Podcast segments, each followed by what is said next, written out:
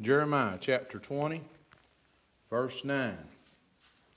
Then I said, I will not make mention of him, nor speak any more in his name, but his word was in mine heart as a burning fire shut up in my bones. And I was weary with forbearing, and I could not stay. And that's what we felt like hearing, reading to you. So if we had a text or a thought, it would be, Where is your fire? And uh, I don't believe the Lord has ever saved anybody to sit down. He's never saved you to go back home and never darken the door of the church. He never saved you just to come and sit through a service and go back home and be the same old person you were when you walked in the door. Where's your fire? And uh, so this, and I'm just going to take my time. You pray for a few minutes. This is the prophet Jeremiah, and he was a little discouraged because he had tried to warn his people what was going to come. You know what a prophet does, don't you? They, they tell what's going to happen. They, they, they predict what's going to happen.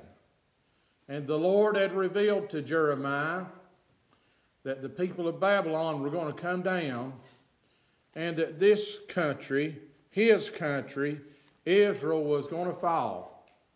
And he's trying his best to warn his people what was going to come.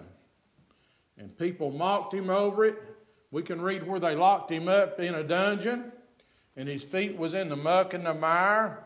And even in this chapter, the, the, the man Pashur that was over the, the captain of the, of the house of the Lord, whenever Jeremiah prophesied, he took him out and locked his feet up fast in the stocks and smote him and didn't want to hear what he had to say. Let me tell you something the gospel is not a popularity contest, and I love you, and I wouldn't dare say anything within myself that would hurt anybody. God forbid that I would do that. Jason, I'd rather you just run me off than for me to ever say anything that would hurt anybody within myself. But the Word of God is this. Let me just give you what the Scripture says that it is. The Word of God is quick and powerful and sharper than any two-edged sword. It will cut, coming and going. It'll, it'll, it's able to separate the bone and the marrow. It is a discerner. Now this is where it hurts. It is a discerner of the thoughts and the intents of the hearts. I'm not a mind reader. All I can preach you is what God gives me, and that's how the King James Version Bible. But I want to preach to you today where is your fire? Oh, and so Jeremiah tried to warn his people what was going to happen, and they sat day after day with the same old determination that they were going to do the same thing never going to change, never going to try to do any better or do any different. And if you read what happened in the Word of God, Jeremiah's words came to pass. That, that country fell. They took the best and the brightest down to Babylon. They took the, the, the cups. They took the treasures out of the house of God, the precious vessels, and they defiled them and they ruined them. And I want to preach you this. I've preached it before. I'm going to preach it again. We've got some of the most precious vessels and Dutch bottoms that you've ever laid your eyes on. I'm not talking about the collection plate or the vase that the flowers are in. I'm talking about your precious children. They're vessels for the Lord. They're vessels to be lifted up and to be treasured. And Satan would like to nothing better than to drag them out in the world and destroy them and defile them. And if we sin and we don't kindle the flame, they'll be gone. Chester mentioned to me about a church he went to this week. Very few young people. You know why it's that way? And I'm not casting anything on that church, Chester. It's everywhere we go. You know why it's that way? It's because me and you as parents failed. Train up a child. Do you believe the King James Version Bible? I know this is plain. Train up a child in the way it should go, and when it is old, it will not depart from it. It didn't say they'd always be on shouting ground. The church went and helped out John and Marie the other day. Right here's their daughter. She'll tell you herself she's not always being on shouting ground. But she knowed where home was. She knowed where that she could find the Spirit. She knowed where she could go back to. Folks, they might not always be and I've seen churches, the first time a young'un get in trouble, they wanted to, to exclude them. They wanted to dis- dissolve their membership and turn them out. I believe in church discipline, but I believe, number one, God is love. And we better love them even when they do falter and fail.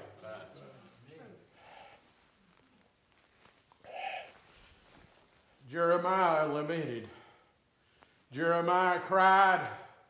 Jeremiah prophesied and tried his best to warn his people what was going to happen. We have two books in the Bible Jeremiah and Lamentations, where Jeremiah warns and, and, pleads and begs with his people to get right, to change things, to, to get back to the ways of the Lord.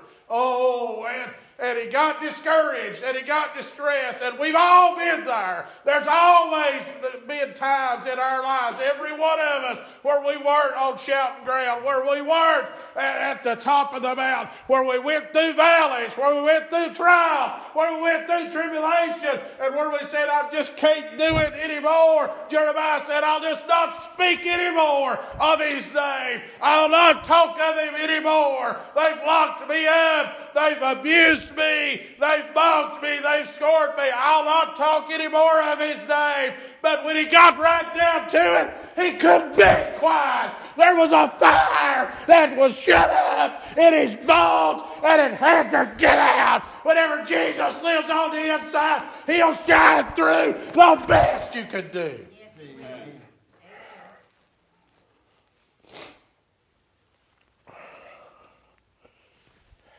Jeremiah prophesied on. If you read on down, he said about this time tomorrow, talked about what a donkey's head would sell for and how much a flour would sell for.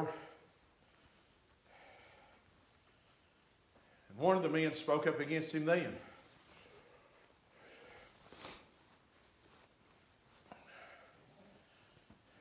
And he said, You'll see it, but you'll never be able to take part of it. And you know what happened? Jeremiah's prophecy came true. The man was trampled as people ran out of the city. Oh. Where's your fire? We read where this same prophet, I believe it was Jeremiah, was down in Samaria and the Syrians had surrounded the city. With all their chariots and all their horses, you may be here today and feel surrounded. Just every hand. I've been there. Lots of our folks have been there. Just feel surrounded. Everywhere you turn, there's trouble. Just can't get, think you might get an hour or two break just to sit down with some peace, and your phone rings and it's more trouble and more trouble. Turn around, think you might be able to get back to work just to have an hour's peace, just to get back to the routine, and you get to work, and there's more trouble. Just surrounded on every hand. And there was Jeremiah and his little servant there, and the servant began to worry because everywhere he turned, there was trouble. No matter which way he looked, there was no way seemed like of getting away from it, of getting out of it. He was surrounded on every side, and he went to Jeremiah and he said, What are we going to do? How are we going to get any help? How are we going to survive? How are we going to get out of the place that we're in? And Jeremiah said, Son, there be more with us than there be with them. Oh, it may have been 40 years since you knelt on this altar and Jesus saved your soul. It may have been a long time since tears rolled down your face and you rejoiced It may have been a long time since that little flame that Jesus put on the inside of you when He saved you has flickered up and you've been overcome and your face. Remember Moses when he came down off of the mount? He was, I'd say, you could say, he was on fire for God. Would you agree with that statement? His face was so bright that the congregation of the children of Israel couldn't even look on him. His countenance was so bright. Oh, help us, Lord, that we could be revived until we can shout out all over God County.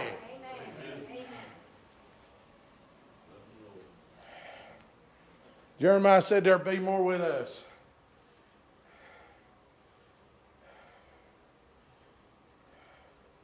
Now, look, here's Chester, saved many, many years ago.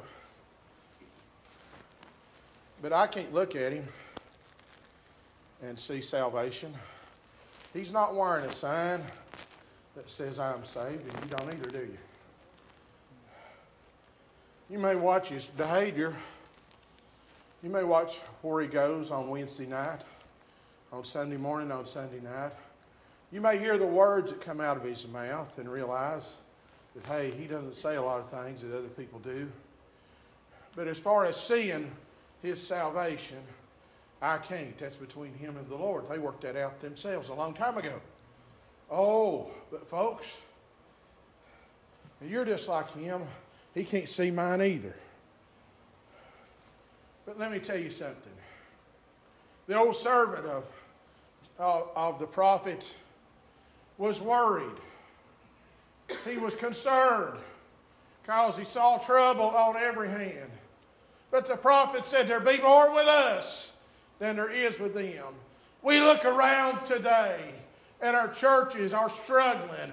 We look around today and churches that used to have 75 or 80 people are down to 25 and 30. Churches that used to be 150, 200 are down to 75 and 80. And lots of empty pews no matter which church door you walk through.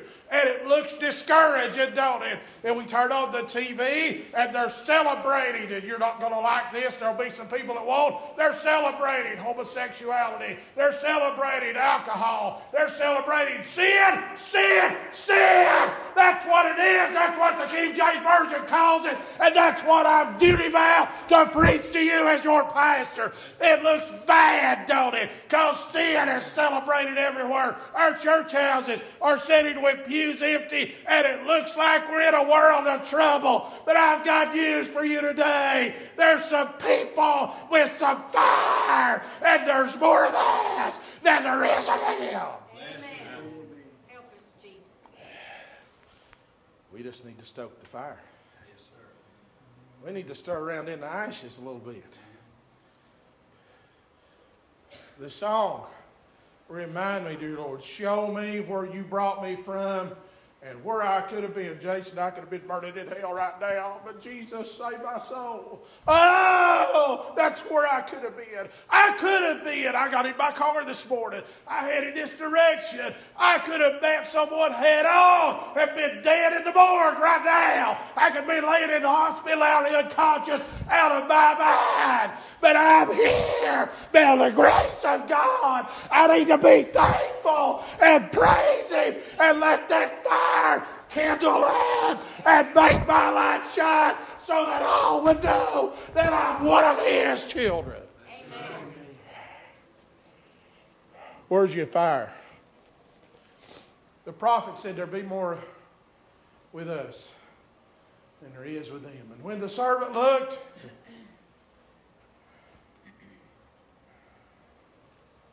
this is just an ordinary crowd. I might even see your face again at Walmart. Or I might even see your face again at the doctor's office or, or the pharmacy or at the theater. But I'd like to see you with your fire kindled. I'm not talking about the little device. I'm talking about that stuff that's on the inside of you that can't be denied. We like to watch those crime shows in my house. And inevitably, over the last 20 years, they all end with, and then they found DNA. And the DNA proved that this person was who we thought it was. How long's it been since you checked your DNA? Who you belong to? Who's your father? Who rescued you from hell? Who was there when nobody else could help you to answer your prayer?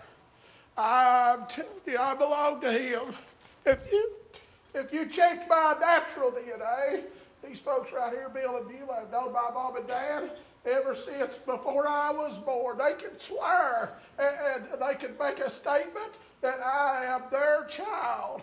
But to know for sure, they would have to take the blood, the DNA, and check that. They would see that I belong to J.D. Strange and Pat Strange. But I've got some spiritual DNA. I belong to the Heavenly Father, and I belong to the Mother Church, and I want everybody to know I'm proud of who I belong to. Amen.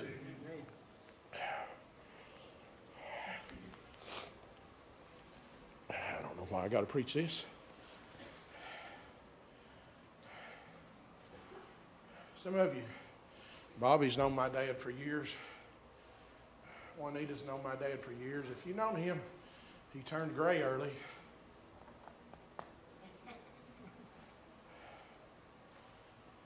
Marvin's back there. He's a strange.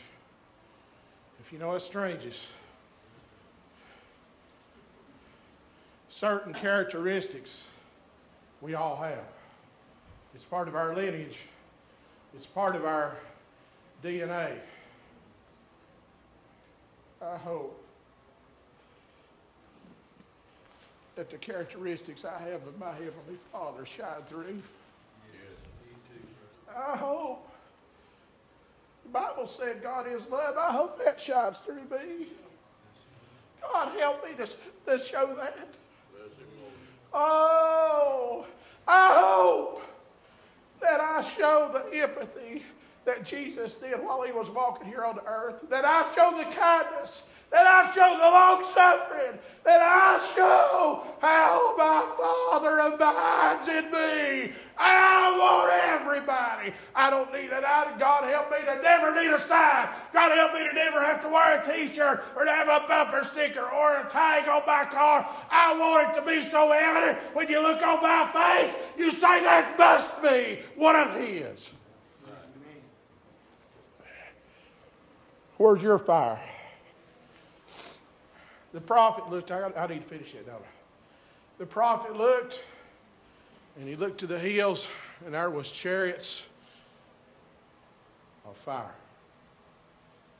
all around. Everywhere he looked. Everywhere he looked, there was more of them than there was of the Syrians. You know why they had gathered down there? Because the Syrian king had wanted to wanted to meet the king of Israel and to destroy him. And every time that the Syrian king decided what he was going to do, the Lord whispered in the prophet's ear. And the prophet told the king of Israel not to go there. So the king of Syria decided just to go after the prophet. And he had him surrounded. And the, and the, and the servant was worried, so God took care of that too the prophet asked the Lord to cause a blindness to cause, on, fall on those men. And whenever he did, the prophet took the king of Syria and all his soldiers and led them right down to Samaria and set them right in the camp where the king of Israel was. And the king of Israel had enough sense about him to ask the man of God what he should do. Should he destroy him? And you know what the prophet had to say Oh, there's people done me wrong. I'd like to fix that. I'd like to get them bad. They've bad mouthed me. They've talked about me. I'd like to tell them exactly what I think. You know what the prophet had to say about the enemies of Israel? He said, Feed them. He said, Sit them down, give them a good meal, and send them on their way. And you know what happened as a result? They never again came back to trouble Israel. He looked a whole lot like that man that is loved, didn't he? Oh, where's your fire? Where's your fire?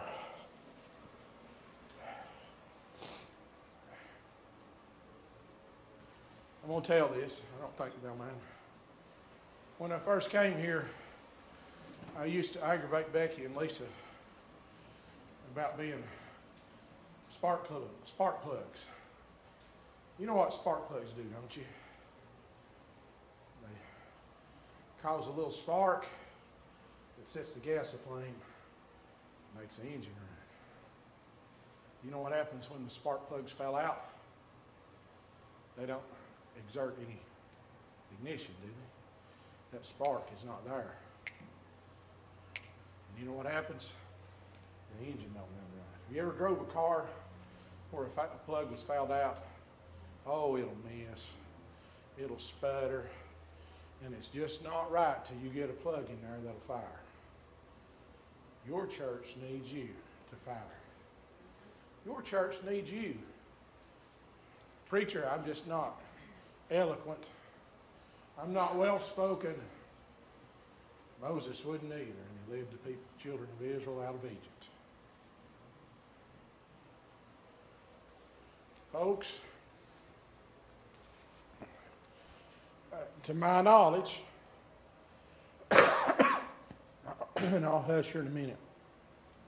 To my knowledge, we all have that thing between our teeth that's called a tongue. Don't you? To my knowledge, no one here is on a respirator. You can breathe, you can draw in a great big breath and let it out, don't you? Let everything that hath breath praise the Lord. Karen, her family was here earlier. They suffered a great tragedy about a week ago. Lost their patriarch. That could have been my family. That could have been your family. We're here, we're blessed. Let's praise the Lord.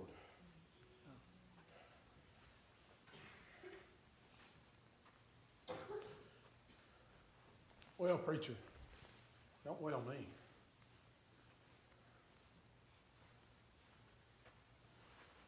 You got four beautiful daughters.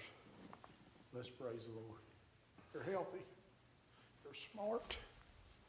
Let's praise the Lord that He blessed you.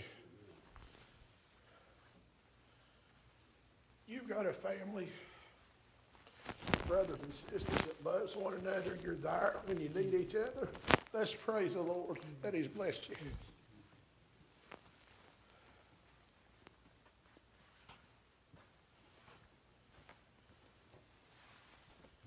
God's watched over you. Yes, He has the mountain could have slid right down and wiped you out, even took your life. But he's, he's got his hand of protection right there on you. Yes, he does. Let's praise the Lord. Praise the Lord. Rogers give you health and strength to provide for this wonderful family that you've got. He's watched over them, protected them, times of sickness and distress. Let's praise the Lord. I'm telling you today, He's done more for you than anybody you've ever known. He's granted you with this day. He's given you health and strength, and He rescued your soul from a burning hell. It's, he's worthy of our praise. He's worthy of our honor. I'm so glad that He saved a wretch like me. How about you?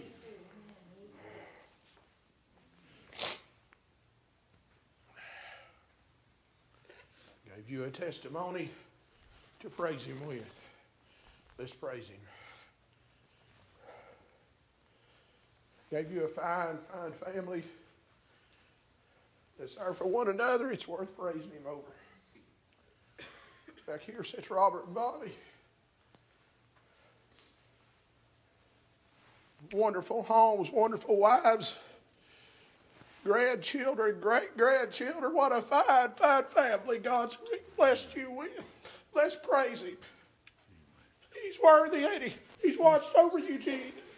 He's been there for you. When your heart was broken, He had the answer.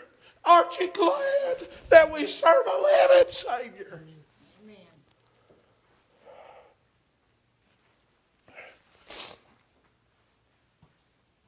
You've had sickness. You're worried. He was troubled, but he said he'd never leave you. He'd never forsake you. He's still, you got a companion that's the, the best you could ever ask for, but you got a friend that's sticking closer than a brother. Let's praise him. Let's worship him. Isn't he wonderful?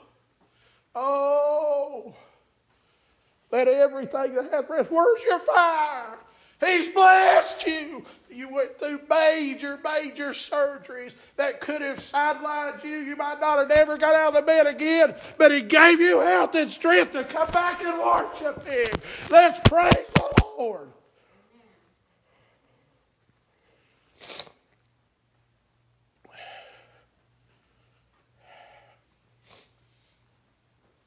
I'm not an automotive expert, but I do know this a three cylinder or a four cylinder car just won't run as fast as an eight cylinder. Is that right? I believe I'm right in that, boys. You guys that are automotive people.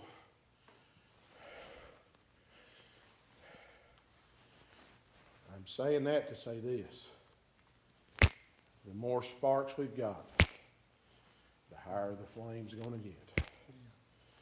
And the easier it's going to be for your people see Jesus. Oh.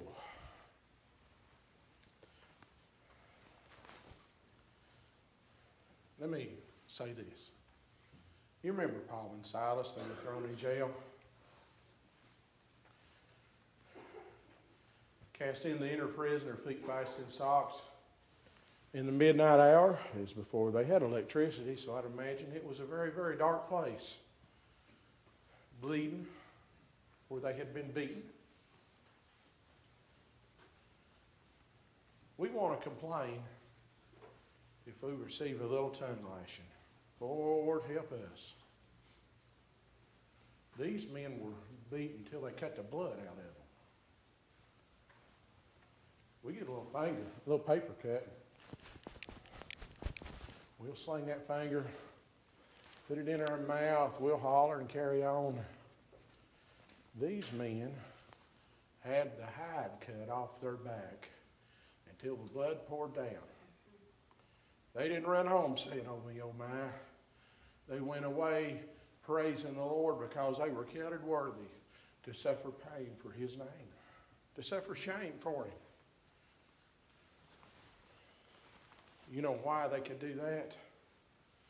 They had that fire in their bones. Had that fire. It gave him a desire to lift up the name of Jesus. Where's your fire? Paul and Silas in the midnight hour, blood pouring down their back, in with the meanest and vilest of men. No doubt as they walked down the corridor to the inner to the cell where the inner prison was, men were cursing men were saying all kinds. It's a prison, folks. It wasn't a church. And let me, let me just cover this. If you wouldn't say it on the altar, you don't need to say it outside the doors of the church. It was a prison. Men who didn't regard religion at all. Have you ever been in one? I used to go and teach GED on Saturdays. They didn't care what they said. They didn't care what they had done. They were mean. They were vile. They were unrepentant. And they had no love for anybody. And Paul and Silas were right there in the middle of all of them. And the darkness that surrounded them, they were beaten. And no doubt they wondered what might happen next. But in the midnight hour, their light began to shine. In the midnight hour, that jailer that called for a light didn't need one because it was already shining. In the midnight hour, Paul and Silas began to sing and to begin to pray and sing praises. And the mean, violent men heard them. So when the earthquake came and the prison doors swung open, the mean, violent men sat still because they had already seen the light. I don't care how dark it is around you. Let your light so shine before men that they may see your good works and glorify your Father which is in heaven. Where is your fire?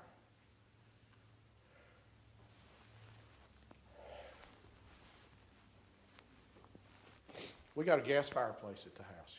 Some of y'all probably have gas appliances. It's got a pilot light on it. And I usually turn it off in the summer and I'll light it one time in the fall. And then the pilot just burns all winter long. And if it gets cold in the house and we need that fireplace to warm things up, I go over and I turn that knob. Fire pops up and it burns and 15 minutes, the whole house is warm. And when it's warm, I can turn that back down, and that pilot will just sit there and burn. Your pilot light's still burning. You need to stoke the flame a little bit. I've seen folks with wood fireplaces, they'd take that poker, they'd move the wood in closer together so it'd touch and it'd burn. You may not even be able to see those orange flames.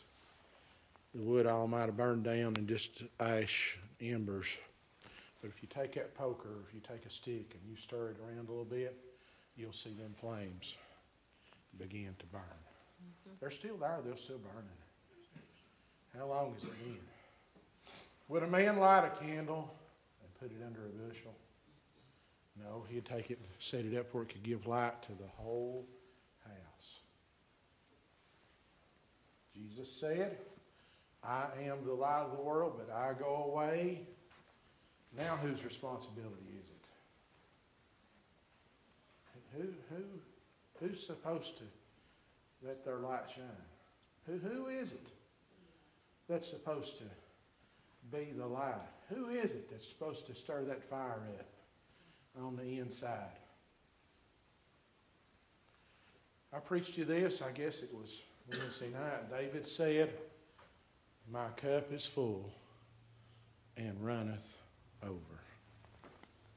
If you want to stoke the fire, you get to thinking about all the things God has blessed you with. You get to thinking about all the times He's been there. And Jason, there's been some of them times in my life where it had to be God.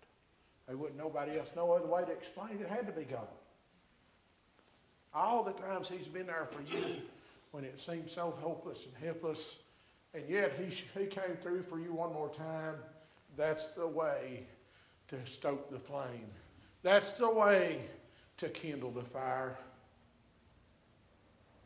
Where is your fire? Paul and Silas prayed at midnight, and the prisoners heard them. The earthquake came, the prison doors swung open, and the jailer, supposing they had all fled, drew out his sword and would have killed himself.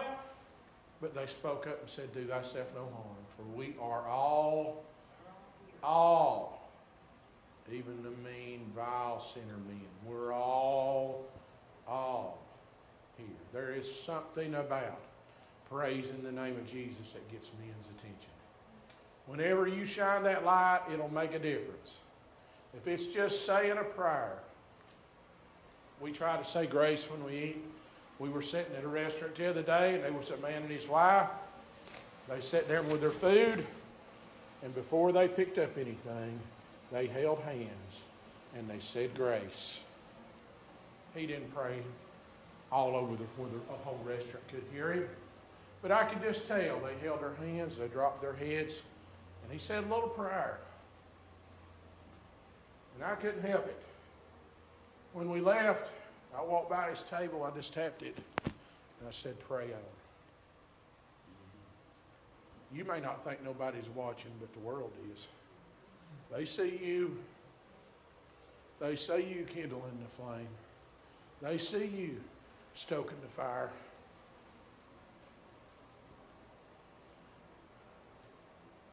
Ye are the light of the world. This world is a dark, dark place. Jesus is the only hope that they have. And if they see him, it's going to be through me and you. That's it. There's no other hope. We're the church. Amen? There's no other way that our people can see Jesus unless they see him through us. So when Satan comes knocking, and he will, I'm your pastor. He comes to aggravate me too, Chuck. When Satan comes knocking, and he will, probably today for me, probably today he'll come by. You know how he comes by? He comes by right through here. This is his biggest weapon right here between my ears. He'll come by. And when he does, I just need to kindle the flame a little bit. I need to stoke the fire a little bit. He can't stand the heat. He's cold. How about you? Revelation says this. I don't know why I got to say it. Jesus said, I work that you are hot or cold, because if you're lukewarm, I'll spew you out of my mouth. You might have just been staying close enough to keep from freezing to death. You better get on up close to the fire because you've got sinners in your life. I've got sinners in my life. I've got relatives, I don't know about you, I've got relatives I very seldom see. Just once or twice a year, if there's a death, or if there's a wedding, special occasion of some sort, I know they're lost. I better have the fire stirred up, Amen. or I might miss an opportunity Mhm. to share Jesus. Yeah. Where's your fire?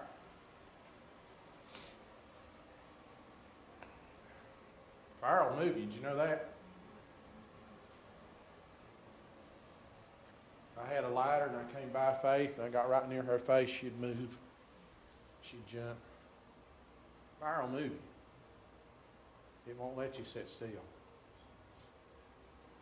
Where's your fire? It's been a long, long time since that fire. Let me tell this. My poor old mom, years ago when I was a kid, we didn't have trash pickup. We lived out in the county, right on the county line. We didn't have trash pickup. So you know what we had? Daddy had a big 55 gallon drum. It sat right down on the corner of the property. And they took the trash down there and they put that trash in that 55 gallon drum and they lit it on fire. Till one day, the wind was blowing just a little bit. And the wind picked fire up out of the, out of the 55 gallon drum. And that pasture field, right there by mom and dad's house, caught on fire. I'd like for the fire to be so kindled in me that it blows off and stirs your fire up. And yours blows off and stirs his fire up. I'd like for the fire to get so big till it consumes the whole congregation. That's why we need revival. That's why we need. I could tell you you're good, and you would have no ill will toward me, would you? I could tell you we're all right, just like we are, and we'd go home thinking everything was a-okay. But what I've got to tell you this morning is we need to kindle the fire. We need. Good old heartfelt testimonies with tears that says, I love the Lord. We need good old time testimonies that says, I'm not as good a person as I should be, and I want you to forgive me. I've asked the Lord to forgive me, and I want to serve Him, and I want to kindle my flame again. We need people that love the Lord. We can all say that, can't we? I love the Lord. We can say that. But what are we doing about it? If I tell you be warm and be blessed, and I don't provide you any food or any clothing to shelter you so that you can be warm, what do those words mean? They're just idle words. And the Bible says we'll give account for every idle word. Love shows itself, folks. We need to kindle the flame. Where is your fire?